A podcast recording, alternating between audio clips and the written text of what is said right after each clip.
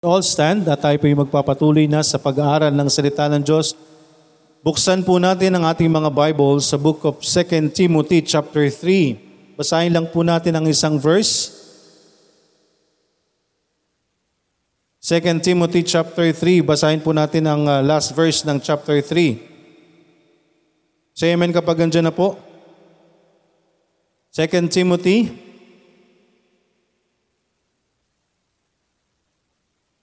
Nakiguide po natin yung iba. 2 Timothy chapter 3.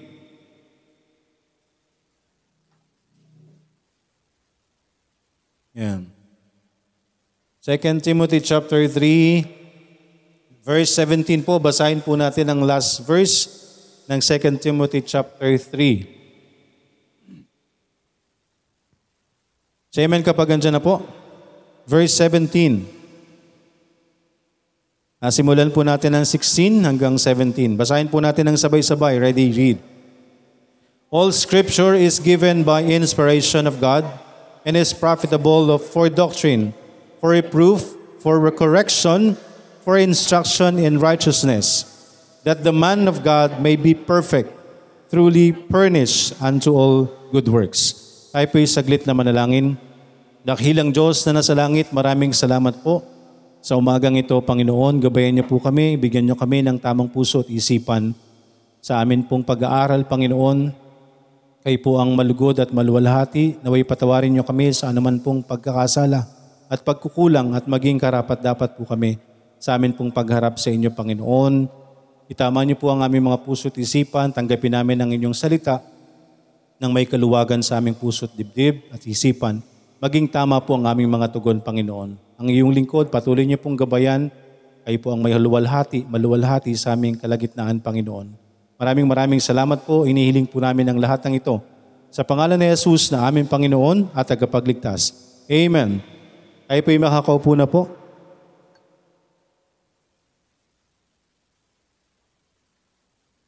Amen. Purihin po ang Panginoon.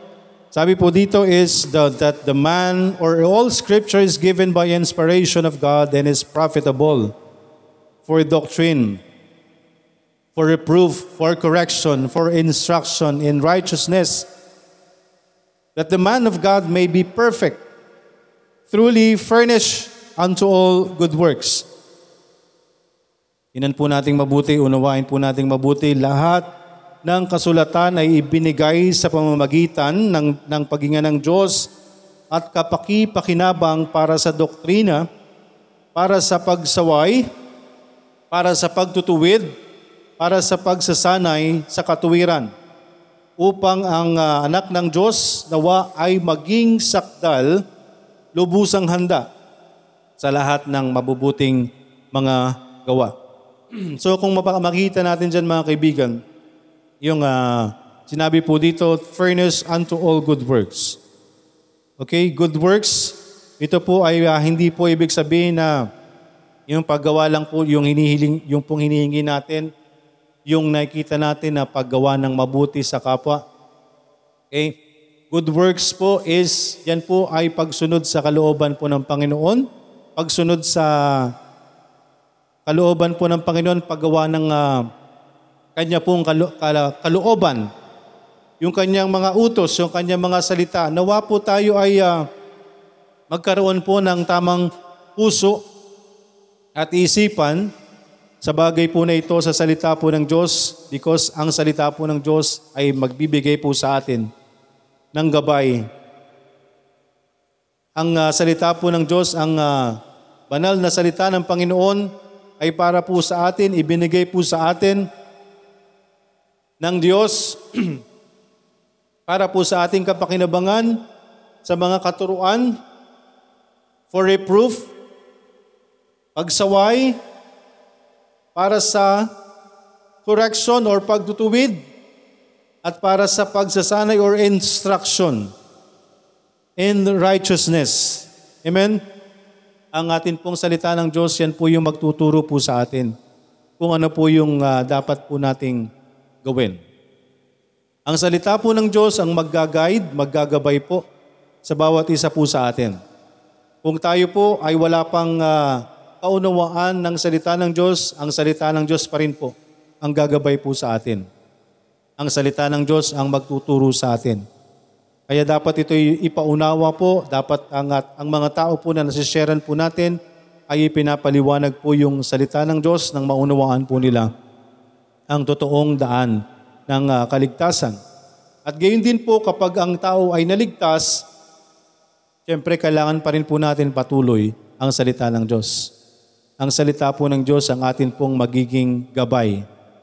Amen? Magiging gabay po natin, lalo't lalo na po, correction. Okay? Correction po, pagtatama po sa atin, instruction, atin pong gabay, para magawa po natin ang lahat para sa katwiran po ng Diyos. Sabi nga po is, for instruction in righteousness. Bakit po? That the man of God may be perfect, that the man of God may be perfect, truly furnished unto all good works. Ngayong umaga mga kaibigan, tingnan po natin ang salita ng Diyos bakit kailangan po natin ng gabay? Bakit kailangan po natin ng salita ng Panginoon? Tingnan po natin ang uh, mga naunang uh, sinabi po sa salita ng Panginoon sa chapter 3 verse 1. Kailangan po natin ng gabay because ang uh, atin pong mundo ay pasama po ng pasama. Okay, dito po ang tingin. Kasi kitang-kita ko po kayo lahat. This know also that in the last days perilous times shall come. Sabi po sa mga huling araw, perilous times shall come, for men shall be lovers of their own selves. Nawain po nating mabuti ang sinasabi po ng salita ng Diyos. Men shall be lovers of their own selves. Ang mga tao sa huling araw ay magiging selfish. Okay? Magiging mapagmahal sa kanilang sarili. Ang iniisip ay ang kanilang sarili. Covetus. Ano pong ibig sabihin po ng covetus? Mapag-imbot. Gusto ay kanya lahat na mapaghangad, boasters. Ano pong ibig sabihin ng boasters? Mayabang, nagyayabang, mapagyabang, proud, blasphemers,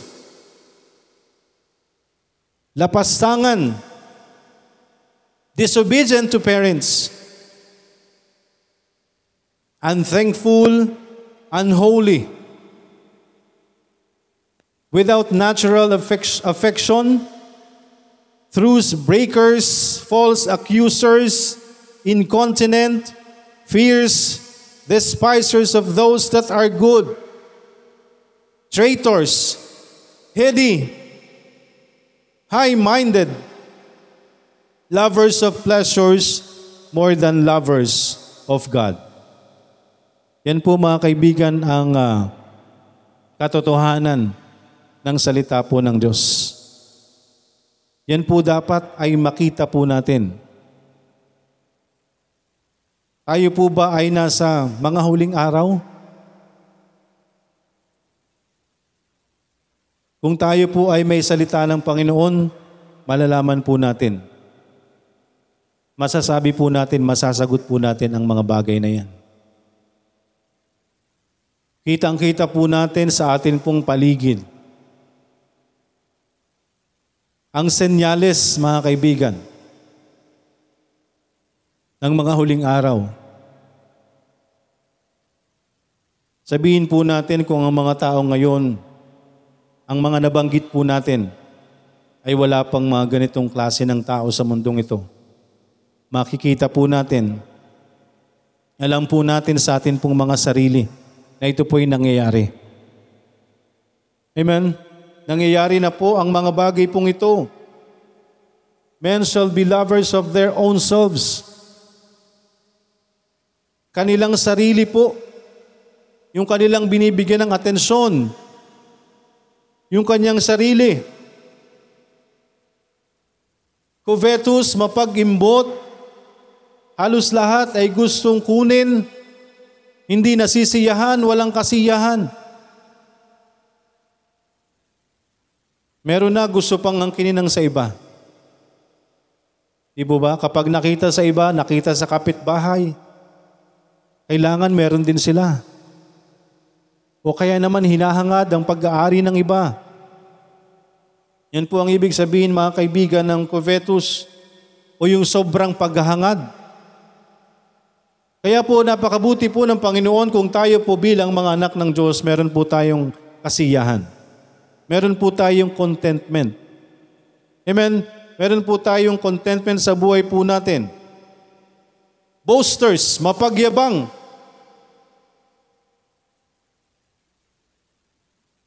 Napakalaki po ng influ- influence ng social media. Di po ba? Napakalaki po ng influence ng social media sa tao. Yun pong ah, lahat ng kanilang nararating, lahat ng kanilang nakakamit, na inaangkin nila, na ang tingin nila ay hindi, hindi, hindi dahil sa Diyos ang nangyayari sa kanilang buhay. Mapagyabang, ipinagmamalaki kung ano yung kanilang nakakamit, ipinagmamalaki kung ano yung na-achieve. Amen? Pero ang lahat po ng ito ay galing po sa Panginoon. Lahat ng mga bagay nang nangyayari po sa atin ay galing po sa Panginoon. Proud, blasphemers, disobedient to parents. Mga kaibigan, tingnan po natin ang bagay po na ito. Disobedient to parents. Mga, mga bata, makinig. Kayo ang tinutukoy dito. Ang mga bata ay hindi sumusunod sa magulang. Disobedient. Sino po ang hindi nagkakaproblema sa mga anak? Sino po ang makapagsasabi na, wala, na napaka masunuri ng mga bata?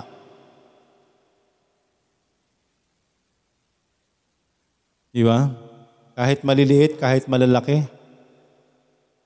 Disobedient. Pero tandaan po natin, ang pagsuway. Ano po ang ah, bunga ng pagsuway? Ang bunga po ng pagsuway ay hindi po makakabuti.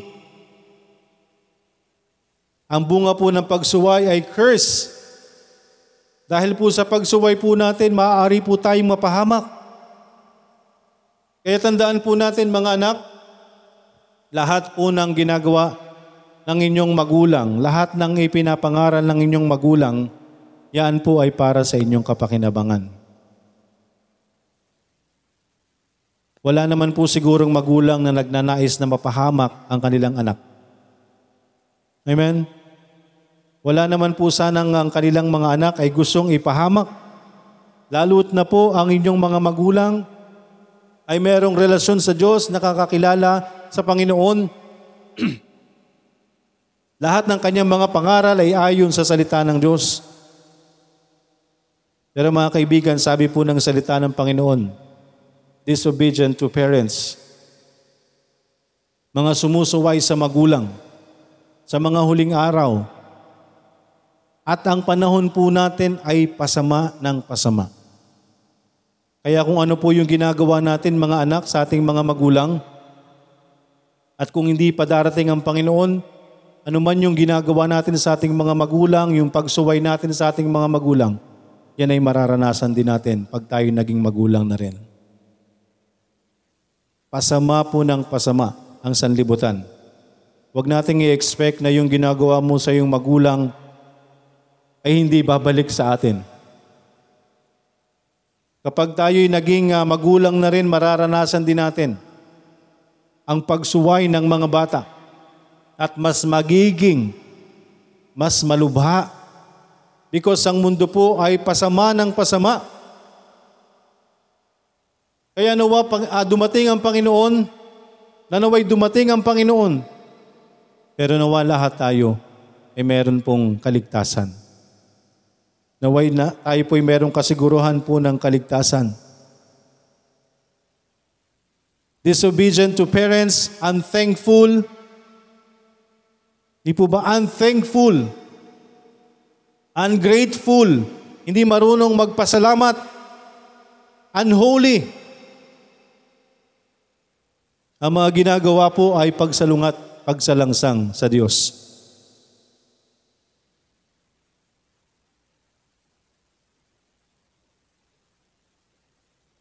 without natural affection, truce breakers, false accusers, incontinent, fierce, despisers of those that are good,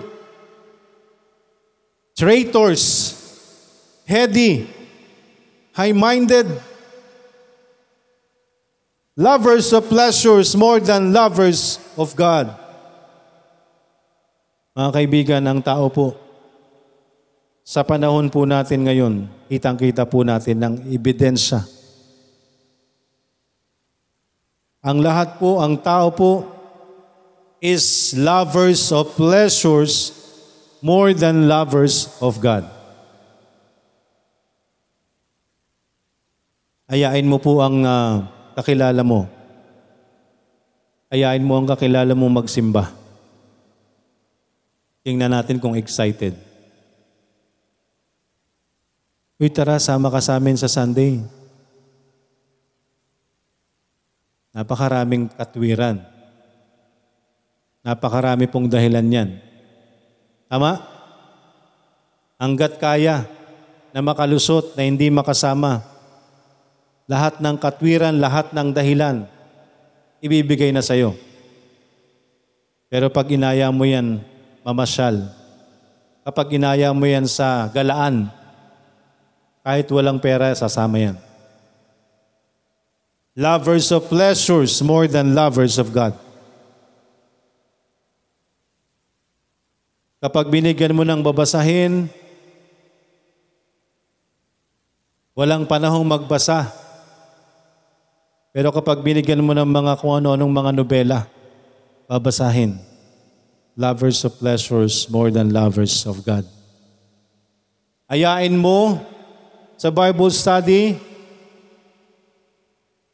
pagtatawanan ka lang. Pero ayain mo sa mga birthday yan, mga party, sasama yan. Lovers of pleasures more than lovers of God. Sendan mo ng mga links, ng mga preaching, sendan mo ng mga aral ng salita ng Diyos, hindi niya makikita yan. Hindi niya isisin yan. Pero sendan mo ng kalukuhan, ng mga jokes, ng mga viral, ng mga videos sa YouTube, panonoorin niya yan, isi-share niya pa yan. Lovers of pleasures more than lovers of God. Yan po ang mundo po natin ngayon. Nakakatakot po ang mundo po natin ngayon. Kaya tayo po mga kaibigan bilang mga anak po ng Diyos, ano po yung dapat po natin gawin? Dapat po tayo ay laging andoon ang tuon sa salita ng Diyos. Kaya po yung ginagawa po natin, yung paraan po na ginagawa po natin na lagi po tayong inaakay po sa pan- yung panahon po natin, yung oras po natin, ay ilagay po natin sa Panginoon. Because meron po tayong 24 hours. Tama po? Pero ang tao kapag inaya mo na manood or ma- umattend, sendan natin ng link, wala po silang panahon. Isang oras lang po yun. Pero sa panahon po, para sa pita ng laman, kahit magdamagan. Lovers of pleasures more than lovers of God. Mga kaibigan, nakakatakot na po ang mundong ito. Ang mundo po natin ay pasama ng pasama. Kaya tayo po mga kaibigan bilang mga anak ng Diyos dapat andun lagi yung attention po natin, yung affection po natin, yung gana po natin sa salita po ng Diyos. Kasi nakata- nakakatakot po kung tayo mismo, mga anak ng Diyos, ay wala tayong panahon. Wala tayong time sa pakikinig ng salita ng Diyos. Wala po tayong time dun sa gawain po natin. Asan po yung pagmamahal natin? Asan yung affection natin? Ano ang mas importante po sa atin? Kaya po mga kaibigan, yung mga gawain po natin, hindi ho dapat natin yan ipinapakiusap. Hindi ko dapat laging ipinapaalala po sa atin. Meron po tayong ah, pagbabahagi ng gospel every Friday. Hindi ko na kinakailangan pong sabihin pa na nawa ay maging kabahagi tayong lahat. Mag-share tayo, mag-mention tayo. Meron po tayong podcast na nandyan laman po lahat ng pangaral. Hindi lang po para sa atin, para sa mga unbelievers, para sa kanilang kaligtasan, para marinig nila yung gospel. Pero nakakalungkot po because hindi ho natin minamaximize. Hindi ho natin ginagamit. Hindi ho natin isineshare. Bilang mga anak ng Diyos, ano po yung ibabahagi po natin? Ano po yung ah, lagi nating gagawin? Ano po yung pagyayamanin po natin? Saan natin ibibigay yung attention po natin, yung affection po natin, yung pagmamahal po natin na kanino? Kaya po mga kaibigan, bilang anak ng Diyos, dap- dapat masiguro po natin yung atin pong relasyon sa Panginoon. Ano po yung, asaan po yung puso natin? Because ang totoo pong may relasyon sa Panginoon, yan po ay hindi maaaring nakatago. Ang totoong may relasyon po sa Panginoon, yan po ay makikita. Yan po ay magmamanifest sa Kanya, sa Kanyang buhay. Sa lahat po ng larangan, lahat ng parte ng buhay natin na ginagawa po natin, makikita po sa atin ang pagiging anak ng Diyos. Kung ligtas po tayo, bakit hindi tayo nakakapagbahagi ng salita ng Diyos? Hindi natin kaya, nahihiya tayo. Bakit? Sabihin na natin, hindi natin kaya, nahihiya tayo. Meron tayong pwedeng gawin. Meron tayong mga ba na pwedeng i-share. Pero hindi pa rin natin i-share. Ano po ang problema? Mga kaibigan, ang salita po ng Diyos ang pwede pong humusga po sa atin. Ang salita ng Diyos ang uhusga po sa atin. Kaya po nandyan lagi ang salita ng Diyos. Ang sino man pong ligtas, ang sino man pong nagkaroon ng relasyon sa Panginoon, therefore if any man be in Christ, he is a new creature. Kung siya po ay totoong ligtas, siya po ay bagong nilalang na. All things, all things are passed away. Behold, all things are become new. Ang lumang pagkatao po, yan po ay unti-unting mawawala. Amen? Ang lumang pagkatao, unti-unting mawawala. Mapapalitan po yan ng bago. Hindi rin po dahil sa atin pong kakayanan, hindi po sa atin pong ah, katalinuhan, galing, yan po ay dahil pa rin sa biyaya ng Panginoon. Biyaya ng Panginoon na tayo po ay nakapagpapatuloy. Having a form of godliness but denying the power thereof from such turn away. Sabi po sa verse 5,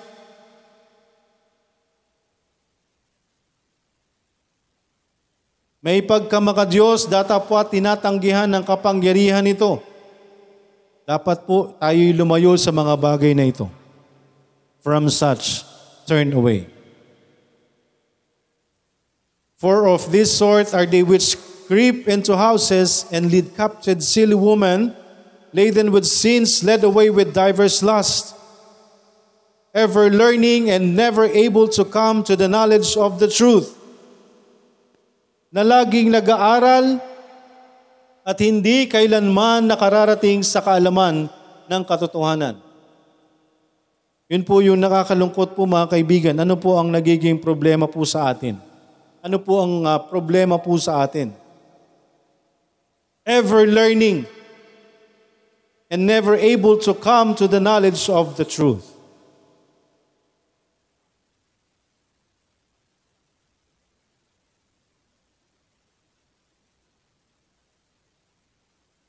Punta po tayo sa verse 11. Persecutions, afflictions, which came unto me at Antioch and Iconium at Lystra, what persecutions I endured, but out of them all the Lord delivered me. Yea, and all that will live godly in Christ Jesus shall suffer persecution. Sabi nga po mga kaibigan, sa napag-aralan natin ng nakaraan, kaya po tayo mape-persecute, kaya tayo magsasuffer ng persecution because tayo po ay mabubuhay. Ang totoong mga ligtas po dapat ay mabuhay ng may kabanalan sa piling ng Diyos. Layuan po natin ang mga bagay na ito. Dapat layuan po natin from such turn away. Ang mga makabundong bagay na ito dapat ay hindi na po natin ginagawa. Dapat po tayo ay may, ang atin pong ah, kasiyahan ay sa Panginoon. Kaya po ang sabi po sa verse 12, And all that will live godly in Christ Jesus shall suffer persecution. Kaya mga kaibigan, tayo po bilang mga anak ng Diyos, tayo ay hihiwalay. Nakuha po natin? Dapat po tayong humiwalay. Mga kaibigan, hindi po natin maa, ma, maaakay ang mga mahal natin sa buhay, ang atin pong mga kaibigan, mga katrabaho, kaibigan, kapitbahay, kamag-anak, hindi ho natin sila maaakay. Kung pare-parehas po tayo ng ginagawa. Mga kaibigan, from such turn away, dapat umalis po tayo. Hindi ho na, dapat natin ginagawa ang mga bagay po na ito. Lovers of their own selves, covetous, boasters, proud, blasphemers, disobedient to parents, unthankful, unholy, without natural affection, truce breakers, false accusers, incontinent, fierce, despisers of those that are good, traitors, heady, high-minded, lovers of pleasures more than lovers of God. From such, turn away. Sa mga bagay pong ito, dapat po tayong lumayo. Hindi ho dapat natin ginagawa ang mga bagay na ito. Hindi ho dapat tayo nakikiisa sa ginagawa po ng sanlibutan. Lalo na po kung ito ay sa kamunduhan. Hindi ho dapat tayo nakikisa kung anong ginagawa ng kaibigan natin, gagawin din natin. Hindi ho natin maaakay ang atin pong mga mahal sa buhay. Ang atin pong kaibigan, katrabaho, kapitbahay, mga kaibigan, kinakailangan maging kakaiba po tayo. Maging kakaiba po tayo mga kaibigan. Mamuhay tayo ng may kabanalan. Hindi, na, hindi natin dapat ginagawa kung ano yung mga ginagawa sa sanlibutan. Alam na alam po natin mga kaibigan na ang uh, kamunduhan wala pong kapakinabangan po sa atin, sa buhay spiritual po natin mga kaibigan.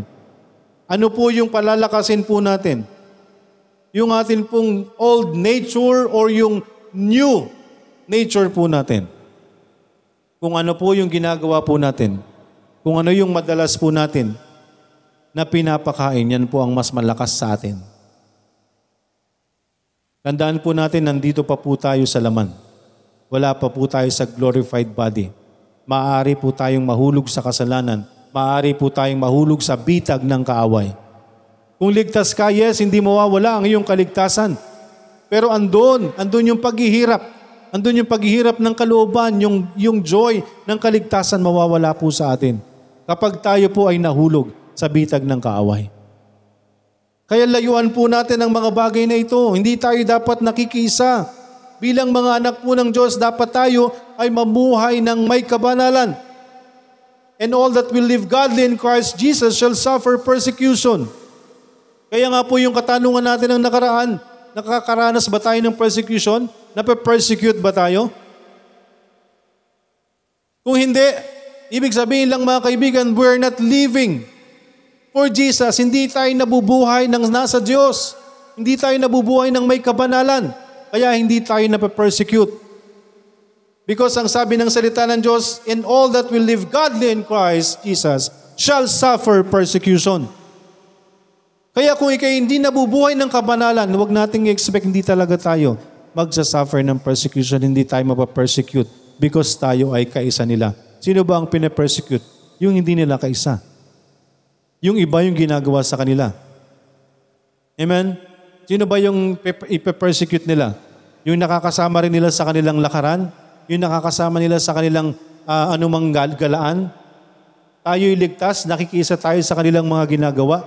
Hindi ka talaga mapapersecute. Pero kung ipamumuhay mo si Kristo, Ibig sabihin po, ipinamumuhay po natin si Kristo. Sa anuman pong mga bagay na ito at alam natin na hindi dapat kalooban ng Panginoon at hindi natin ginawa, tinanggihan natin, dyan magsisimula ang persecution sa iyo. Because hihiwalay ka sa kanila, magiging kaiba po tayo. Mga kaibigan, examine ourselves. Kung sumusunod po tayo sa kalooban ng Panginoon, yung inyo pong kaligtasan, hindi ko, hindi ko kailanman yan mahahawakan. Hindi ko kayo pwedeng husgahan sa inyong kaligtasan, pero ang salita ng Diyos ang huhusga sa atin. Merong salita ng Diyos. If any man be in Christ, he is a new creature. All things are passed away.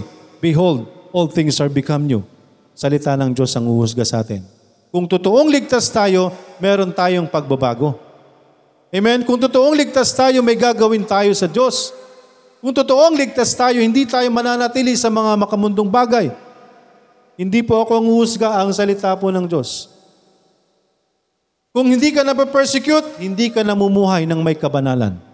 Hindi po ako nagsabi ang salita po ng Diyos. And all that will live godly in Christ Jesus shall suffer persecution. Dapat siyang ma-persecute kung tayo po'y namumuhay ng may kabanalan.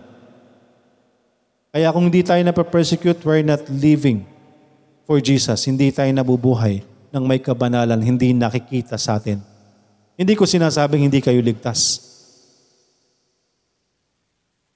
Nakuha po natin, baka hindi lang natin pinamumuhay.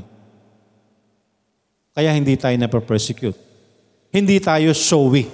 Kumbaga, may relasyon tayo sa Diyos pero hindi tayo showy. Nakuha niyo po? Hindi, na, hindi halata sa atin na tayo may Kristo. Hindi ko po sinasabing hindi kayo ligtas, pero nakakatakot po yan. Nakakatakot po yan sa atin bilang mga nagsasabing tayo kristyano. Siguruhin po natin yung salvation po natin hanggat maaga. Hanggat hindi pa huli ang lahat. Hindi ho tayo, huwag tayo magmatigas. Huwag nating pangatawanan na ako'y ligtas. Ligtas na ako. Baka na kondisyon lang tayo. Because kung tayo'y ligtas, mamumuhay tayo ng may kabanalan. Hindi pwedeng hindi. It will comes naturally. Ang totoong ligtas, mabubuhay ng may kabanalan. Lalabas at lalabas po yan. Because magmamanifest sa kanyang buhay ang Diyos. Amen? Hindi ho tayo mananatili sa luma nating pagkatao. Kaya nga po, yun ay conclusion. Yun po ay conclusion na. Therefore, sa makatuwid, kung tayo po ay totoong nas kay Kristo, mawawala na po yung luma nating pagkatao at papalitan niya ng bagong pagkatao. Nawa ay maunawaan po natin ito. Siguruhin po natin yung kaligtasan po natin hanggat hindi pa dumarating ang Panginoon. Lumayo po tayo sa mga bagay po na ito. Hindi ho ito makakabuti po sa atin. Layuan po natin ang mga makmundong bagay. Mamuhay po tayo ng may kabanalan. Kung meron tayong dapat iwan, iwanan po natin. Huwag nating isaalang-alang po yung relasyon natin sa Diyos mga kaibigan. Lahat ng pangyayari sa mundong ito ay pansamantala lang. At yung, pang, yung, yung pansamantalang yan na nasa iyo ngayon, maaaring baka yan ang magdala sa iyo sa kapahamakan at hindi mo masiguro yung kaligtasan. Meron tayong eternal na mangyayari sa atin. Saan mo gugugulin ng eternal? Saan mo gugulin ang habang buhay na yan? Sa impyerno o sa langit? Ikaw ang magdedesisyon kung saan mo gustong gugulin yan. Nasa sayo ang desisyon. Hindi ka pwedeng dalhin ng simbahang ito. Hindi ka pwedeng dalhin ni pastor. Ikaw ang magdedesisyon kung saan mo gustong mag, mag ah, anong tawag doon? Mag-spend ng panghabang buhay. Habang buhay po pareho yon mga kaibigan. Hindi ho paglagay mo sa impyerno ay tapos ka na. Hindi. Akala natin, sabi nga ng, ng tao, di ba? Salamat natapos na ang kanyang paghihirap. Are you sure? Mga kaibigan, matatapos lang po ang paghihirap ng tao. Kapag siya'y namatay, na may relasyon kay Kristo. Because kung wala siyang relasyon sa Diyos, wala siyang relasyon kay Kristo, wala siyang tagapagligtas, ang kanyang kamatayan, simula pa lang ng walang hanggang buhay na kaparusahan sa impyerno. Sa dagat-dagatang apoy, lake of fire. Mga kaibigan, that is the wages of sin. That is the second death. Doon po dadali ng kaluluwa po natin. Our body, yan po ay ililibing po. Hindi ho tayo yan. Yan po ay sisidlan lang. Ang mahalaga po sa atin yung kaluluwa po natin. Saan pupunta ang kaluluwa mo after na mamatay ka? Iyon ikaw, hindi yung katawan mo. Yung katawan na yan, wala lang yan, lalagyan lang po yan. Habang tayo nandito sa lupa, kahit anong itsura natin, kaya dapat kahit anong itsura natin, wala tayong pakialam. Sa anumang itsura natin, ang importante sa Diyos, yung kaluluwa na nandyan sa loob na yan. At kapag tayo namatay, yung body natin ililibing lang.